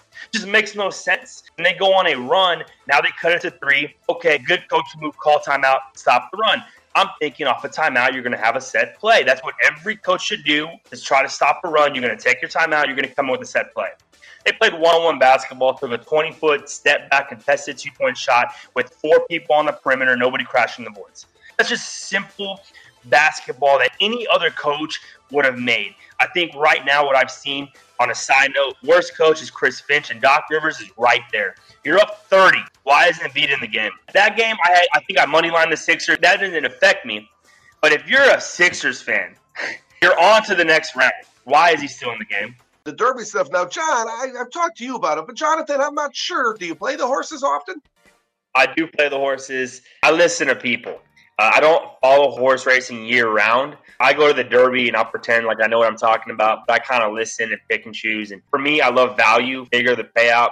I'm going to sprinkle a bunch on what I can get paid on. So one thing I don't do is bet favorite. Uh, stick to two, three horses, box them, parlay them, do something like that. But that's kind of how I bet my horses. It's really fun. We do have a horse track here in San Antonio we don't have any like the big races, but we have a place I can go and place my bets and watch the races. I just don't really pick my own horses. You've told us stories of following guys, and what do you think Sports Betting Weekly is, man? You listen to this show for an hour every week. You hear from a handful of people, and they all know what they're talking about. They all give you winners. Why do you handicap? Do you know how much time I spent this morning because I'm not in sports mode right now. I actually take whenever I'm on a hiatus from the show, I kind of get away from it. Not because I don't love sports, I pay attention, but I got a wife and kids. And wives and kids, nobody told me that when you have wives and kids that you're going to have responsibilities. I thought you just had wives and kids, but they really do suck up a lot of time, don't they? I know, Jonathan, you got a new one on the way. West's wife is pregnant as well. We're gonna have two babies, John, from GMF that we gotta buy presents for. John from GMF Sports, do you plan on playing the Derby heavy, or are you just gonna have fun with it? I'm, I'm just gonna have fun with it. I grew up on the East Coast in New York, and I grew up actually betting the ponies running into the OTBs. So that's really what kind of kicked off my gambling fascination back in the early days. I haven't really kept track or followed any of the horses, trainers, and but I'm gonna play it. I'm, I'm gonna put in some exactas. I'm gonna put in some trifectas. Funny story. Last year, my wife actually hit the trifectas from the Derby, so I might even give her a couple dollars and let her see if she can have another crack at it again because she got extremely lucky last year. So I do remember that, and of course, you know, the last couple of years we had that one horse that got disqualified, and then we had another one get disqualified after like nine months, and the horse was already dead. So horse racing definitely needs a little help because it's trying to be its own worst enemy, you know. But here's what I got.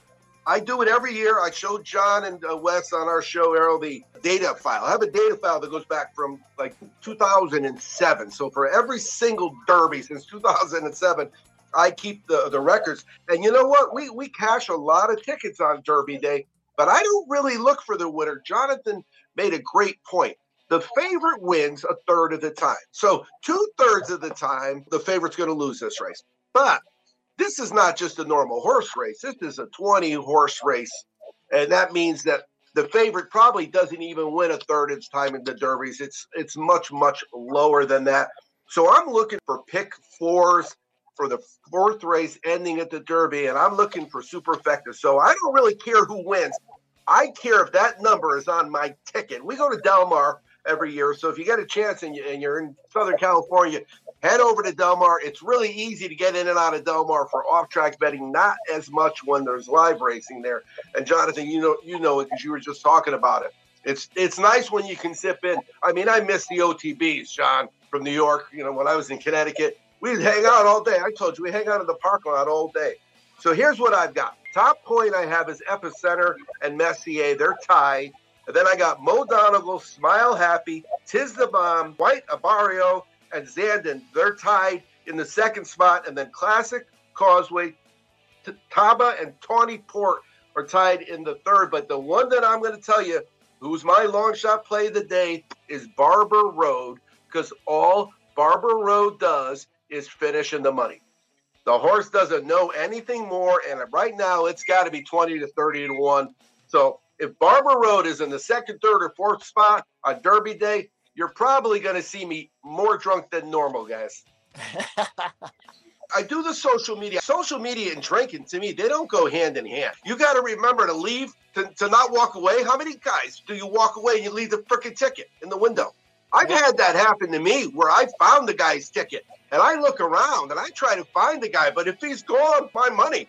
It's wildness. You're not going to find them in that crowd. 'cause When I go, it's so Oh, many no, no. people, It- it- and uh, it's just crazy. The sad part is, I mean, if it's a lot of money, it's nineteen dollars. I'm not going to worry about it. And and if you don't pay attention, you don't even know because what happened is that person didn't take out their ticket. So you stick your ticket in. And maybe the number's off a little bit, but you figure it's your math. And, but if it's off six hundred dollars, cancel that. You do the right thing. You find the guy. You say, "Hey, somebody left a ticket in here because this is way much more money than I was supposed to have." You know, you do the right thing in life. It Yeah. tends to come back to you in sports betting. Yeah, I will say hor- the one thing with horse betting for me is, like I said, I like to get the value, right? So give me the most money for my buck. The problem with horse racing is if I'm like, hey, I love this, I'm going to get 100 bucks to win a thousand. Like, I'll, I'll risk that, love it. But by the time the horse kicks off, some other people think the same I do. And now this thousand dollar horse is 300. And so that's the one thing with horse racing is your odds will change and you have no idea until it kicks off what the odds were. So sometimes I'm thinking like, oh, a lot of value. By the time the horse race kicks off, I'm still getting good value, but it's not what I bet it at. That's the one thing with other sports. If I take an underdog, that line's not moving. I'm locked in. I wish I knew more because I just bet because it's fun. You know, I like going to the track, having a few beers, and seeing if I can turn some money into more money. John can walk into a book with twelve dollars and hit one of those poker machines. Most people don't do that. Most people, the only way you're going to win a thousand dollars walking into a sports book with twelve bucks is with with the horses. But they they did that now. I don't know if you knew about this, Arrow and Petey, but in New Jersey, they are trying fixed horse racing odds, fixed odds for the first time. It's it's been approved. Uh, and they're trying to roll it out. Nothing worse than you, you bet a horse at 12 to 1 in the morning. You go to work, you hear he won, and he paid 720. That's kind of crazy. So it's just in New Jersey. It's officially passed in New Jersey. It's very common in, in the European markets because you know what? We talked to Paulo, and Paulo's from Greece. And, you know, when you're in Europe, the sports betting is, is like our grandfather. They've been doing it so much longer. They know so much more than we do, and they figured out how to do it well. So they they have place pools and things of that nature where you know if it wins, that's what you're going to get. But a lot of times it's still based on that price that's on the board, and you don't know the price that's on the board until the race is off. And sometimes you still don't know because a lot of the racetracks only go to 99. And one time I hit a horse that was 99 to 1 but it was really 116 to one. It's just a crazy sport. There was a, so I live in Texas. We have a casino there called Tamarack. It's uh, right there. Like if you're going to Tahoe, it's like that last casino. If you want to place a bet before you go skiing, and they have a horse. Every casino's got a horse book, and a guy places a bet. Now in small print, right on the counter, the max they'll pay for horse betting is a thirty thousand dollar win. He didn't know that because the ticket that he put in, if he had put it at another casino, was a nine hundred and fifty thousand dollar win. He hits. He's expecting that goes in. They're only paying him thirty. What I did is I have the NHL from when we started talking about it to now, and looking at, at, at what the moves were to see if those moves are jumping out at me. And most of them are like the Rangers went from eighteen hundred to eleven hundred, but when we were talking about them, John, they right they, they were battling to get in the playoffs, and then they had a nice little run to finish the season. But at a, at a, at eleven to one, John, do they have a shot? The Rangers? I don't think so.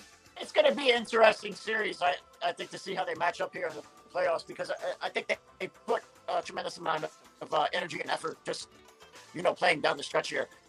You also have to remember they're playing some really really good quality teams in that in that whole Eastern Conference. You mentioned John. You mentioned uh, Milwaukee as the reigning champ. You always got to respect them. Tampa Correct. Bay went from nine to one to ten to one. Yeah. Yep. Yep. I, I, I mean that's I mean they're back to back and possibly could put another one. Uh, Toronto's also on that conversation. They played very well, uh, even though you, you know they're up there in Canada, but they have an excellent home home record. You know, don't forget about Carolina. Don't forget about the Panthers. That that whole Eastern Conference slate is just so stacked up, and obviously with those teams, you have to put the Rangers towards the bottom of those teams. Um, you, you know, you could put the Lightning, the Leafs, the Hurricanes, all, all in those top categories of teams. So it's going to be great. Especially when you have to score to win. They do not care how long they skate for. They will skate. Remember, they had uh, when the Kings. One of the years I think the Kings were in it. They had six and seven overtimes. It was just insane. And that, ladies and gentlemen, was Moneyline Mania with Chaz and the crew, the two Johns. If you haven't checked out this segment of Moneyline Mania, well, you, you should be keeping up with the stars here because these guys are as good as anybody in the business. Check them out every single week on our segment, Moneyline Mania. Uh, Chaz and his team. Chaz, thank you for joining us. I'll always be cashing. Chaz and the crew. When we come back, ladies and gentlemen, we'll get into some baseball conversation. The MLB, the Mets, no hit. Yes, have a no hitter. And it's not just one pitcher, it's the whole squad. So when we come back, we will get into the Mets, we'll get into the Yankees, and everything that's going on in the MLB when we come back here on the Weekend Crunch. We are back, ladies and gentlemen. As you know, this is the Weekend Crunch. I'm your host, Aaron Marks, my co-host, Speedy Petey. Remember, you can listen to our show every single Saturday from 7 p.m. to 9 p.m. New York Eastern Time only on 103.9, the LI News Radio Network, brought to you by New York Sports E Magazine and the World Wide Sports Radio Network. Download the Worldwide Sports Radio app by going to iOS, WWSRN, or Android Worldwide Sports Radio Network. The Yankees are winning, the Mets are winning, and right now the two best teams in the American League and the National League are the Yankees and the Mets. Let's get into the Mets because playing so well, if they're not uh, fighting on the field with the Cardinals and and all that other stuff that happened this week, which was very very fun. Thank God nothing escalated any further than that. On Friday night, the Mets had one of the best pitching games they've ever had as an organization. And on Friday night, the Mets pitched a team no hitter with Megill on the mound. And by the way, he has pitched very, very well. He's looked really, really good. He had one bad game. He was on the mound almost five and a half innings and pitched a sensational game. A team no hitter for something that, let's be honest, the Mets, remember their no hitter with Johan Santana? Beltran got that hit, but the umpires missed on that, and there was no replay. I think if you sit back and, and you realize what the Mets have done on Friday night was something very special, Speedy. Yeah, yeah, th- it was a special night for the Mets. You could definitely tell they were doing it against a tough offense too with the Phillies. You could definitely tell that was they were battling the whole way. Phillies weren't making it easy too. They were having good at bats. Tylor Megill gets it done for the five first five innings, struck out five. Then it was Drew Smith Smith after that, one and two thirds innings, struck out four, who's really been probably the best all around relief pitcher for the Mets this season so far. Uh, the ex Yankee finally comes through for something, Joely Rodriguez in the seventh inning, and then uh, Seth Lugo finally comes through, and Edwin Diaz closing it out. It was definitely a special moment for the Mets fans. You, you have to love what they were able to witness, whoever was there at the game, but just Mets fans in general. They, they haven't, they finally get a no hitter without controversy. And yeah, that was the, the Johan one should have been not a no hitter because it was a fair ball. This one, there's no controversy like that. They can finally celebrate one. Yes, it's a team no hitter, but that's the new norm with the way these pitchers go. Just the way Tylor Megill will go. Last all doesn't nine matter. innings. It Yeah. doesn't matter if it was a team or one player doing it. It's a sensational Mm-hmm. thing. You should be happy if you're a Met fan. It's something to watch. The Mets are 15 and 6 right now. They're playing as good a baseball as any team in, uh, right now in the major leagues. It's not just in the National League, in the majors. And to me, what we have seen is they're hitting power, hitting for average, they're playing defense. I mean, yesterday, the diving catch by Nimmo was sensational. Yes. What they're doing right now is just fun baseball. That's what you want to see. When you watch Steve Cohen spend the money that they have spent over the last couple of years, and you bring in Max Scherzer, you bring in Marte, you bring in all these other players, and fill them into spots with some of the players like Pete Alonso and Brandon Nimmo. This is a fun team to watch, and I expect this to keep on going as the season progresses. I believe the Mets are the best team in the National League, bet better than the Dodgers. See, the thing, the Dodgers have more firepower than the Mets. But I think the Mets are the better all around team. I think this bullpen's a lot better. I think they have the better manager. I always thought Dave Roberts was overrated. I never thought that he was a good manager. I remember when Joe Torre was there and then Don Mattingly was there. They never succeeded. And Dave Roberts somehow get over the hump and wins a championship. I'm very surprised. But they also put a team together like that. They have the best farm system in baseball. They have arguably the best lineup in baseball. They have the best rotation in baseball. Even with that, I think the Mets are the better team. They play like a team. Pete Alonso's their leader. Uh, Lindor's hitting this year. You should be very ecstatic. Canha and Escobar. They're all filling in the spots that the Mets needed them to do that. Marte is hitting. I think he's got like 15 RBIs Yeah. already. And if you're a Met fan, you should be ecstatic right now for what this team is. And they're doing it in so many different ways too. They could do it with offense. They could do it with pitching. They could do it with defense. Finally, who would have thought I would ever hear that? They're winning in close games too, and they're hitting with two outs finally, showing they're battle tested in so many ways now. Now they finally get the no hitter, obviously the the big name to showcase for that too, and finish that off. But they're doing it in so many ways, and the Mets really don't have many flaws right now at all in this team, both talent wise and like you were saying, just baseball concept wise. They're really doing a little bit of everything for once, which you never see out of the New York Mets. And then there's the Yankee. They're right now the best defensive team in baseball. Who would have thought?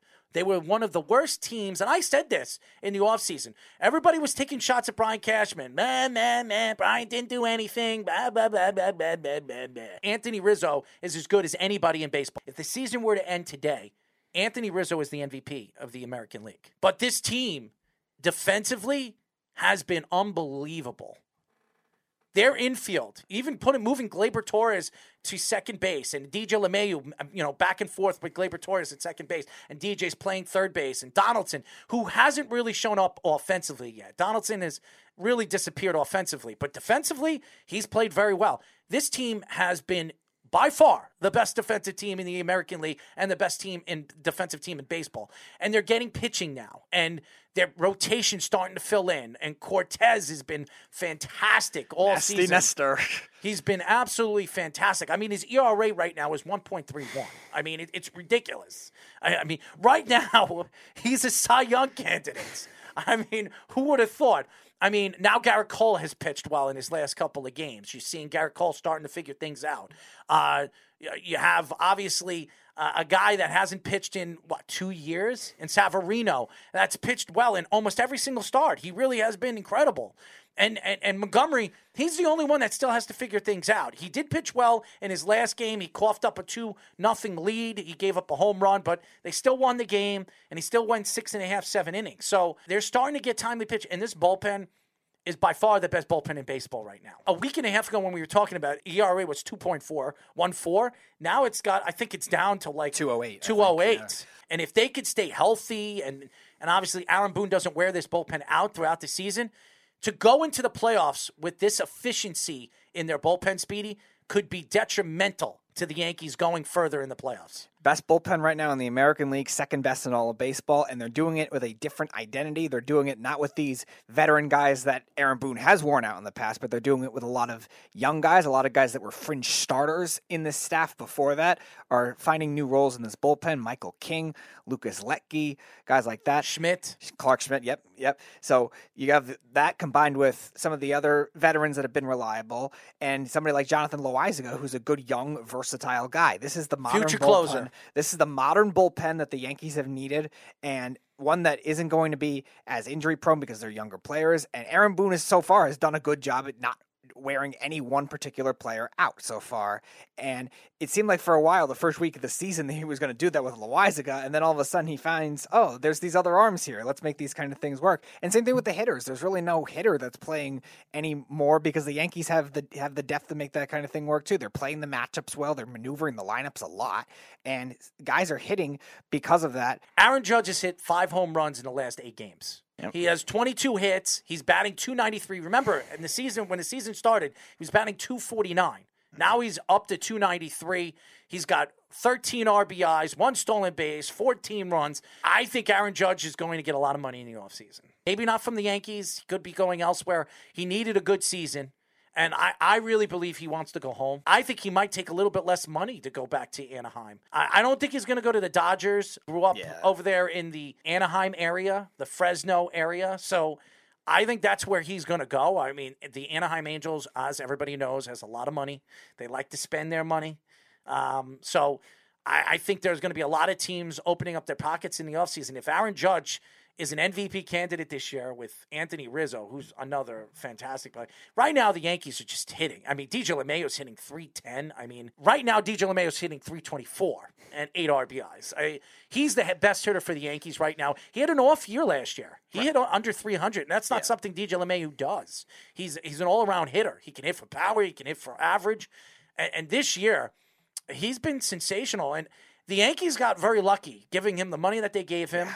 And, and, and how special he really is. This is a guy, one of the only players in history to hit a to win a batting title in the National League and the American League. And he's a great defensive player. You could put him at second. You could put him at third. You could put him at first.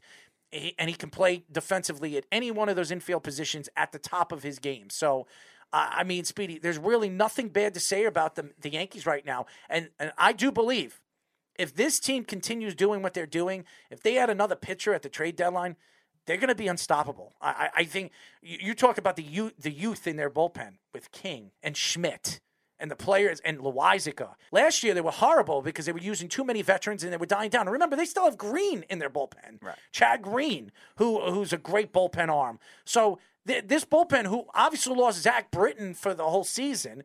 I mean, everybody thought that they needed to make significant moves. They made two or three moves to bring in some veterans. They brought in Castro. That's been sensational. I think his ERA uh, on the Yankees is 204. I mean, Only one bad outing against the Orioles so far. This and he's year. 2 and 0 as a pitcher, too, by the way, for the Yankees. I mean, I'm sure the Mets are not very excited to see that Castro has been as good as the Yankees thought he was going to be when they made a trade for him. But uh, they've been fun. The Yankees have been fun. The Mets have been fun. If you're a sports fan right now in New York, you should be very excited about the Yankees, the Mets, the Jets, the Giants, the Rangers, not the Islanders. Yes. And uh, obviously not the Nets and, and uh, not the Nets and the Knicks. The Nets obviously. fans are very scarce anyway, though. So And obviously the Giants and the Jets, who are very excited. The drafts that they've had, maybe New York sports has something to cheer about in the very, very near future. When we come back, Speedy, what do we got? we got some Rangers playoff talk and then some crunch time. here on the Weekend Crunch.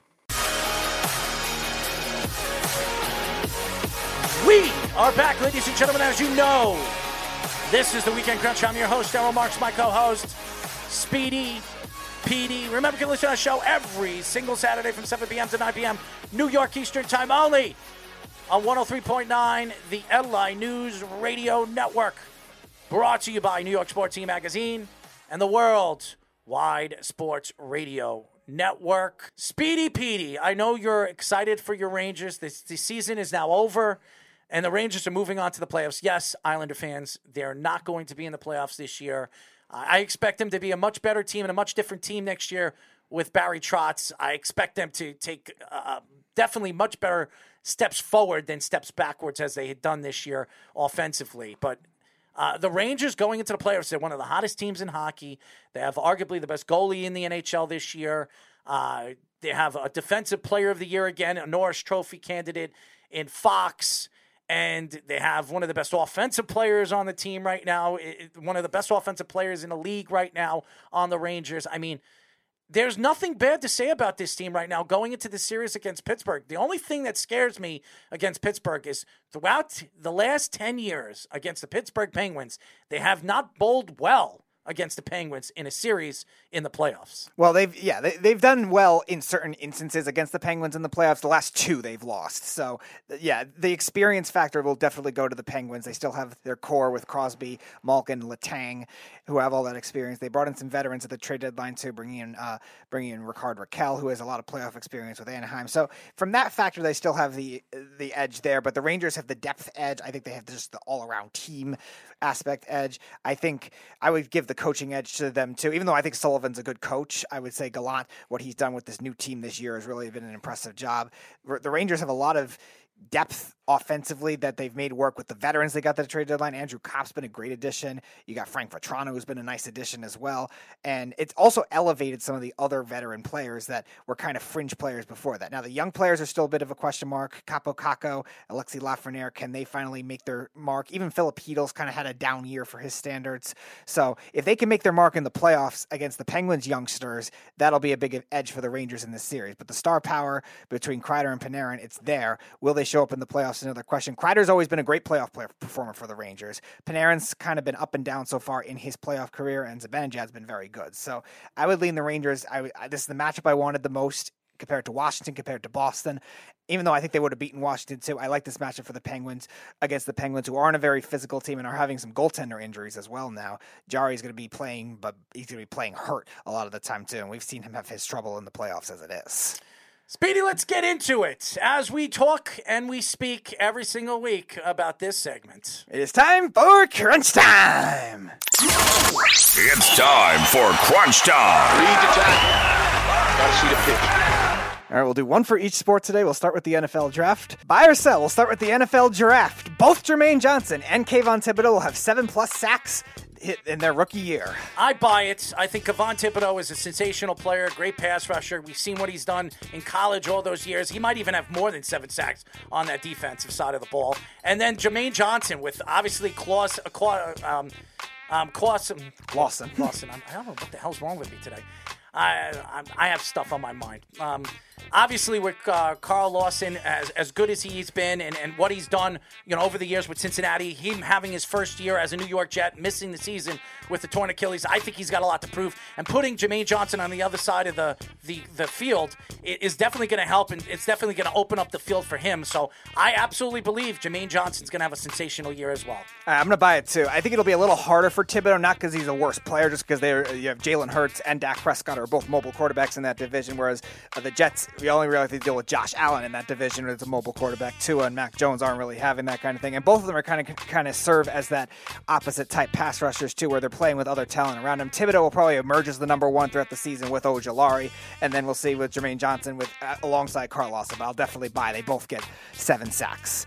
All right, buy or sell. The Rangers will beat the Penguins in six games or less. I sell it. I, I don't think it's going to happen. Uh, I think the Penguins are going to play very well. Sidney Crosby is one of the best players in the NHL. He had a sensational year. Remember, he's a veteran. He's a guy that's been doing it before. When everybody counts the Penguins out, that's when they play the best hockey they possibly can pay, play. So I I believe the Penguins are going to win this series in seven games. So no, I do not believe the Rangers are going to beat them in six games. I'm gonna I'm gonna buy it. I'm gonna, I have Rangers in six. I think the depth will be too much, and the physicality that Gallant brings will be tougher for an older and uh, just not as physical Penguins team. We, you saw the Islanders the, the, past two years give the Penguins a lot of fits physically. Now and the Rangers, while they're not the Islanders overall with Barry Trotz style in terms of the defense and the hitting, they still have that kind of style with Gallant. So I, I'm going to say Rangers in six. I will buy it.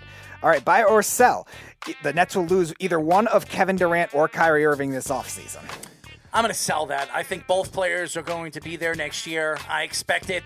They're both going to be managing the Nets too, as Kyrie That's says. right. I'm going to sell it that they're both going to be there. Yeah, I'm going to sell it too. I think they're going to at least go it out one more year. I know Kyrie Irving could jump teams anytime, the way he likes to say things, but I think they'll at least try to go out at least one more year with this Nets team, especially with the underwhelmingness they had this year. They're not going to be able to do much to improve it, but they're going to try. I'm going to sell it as well.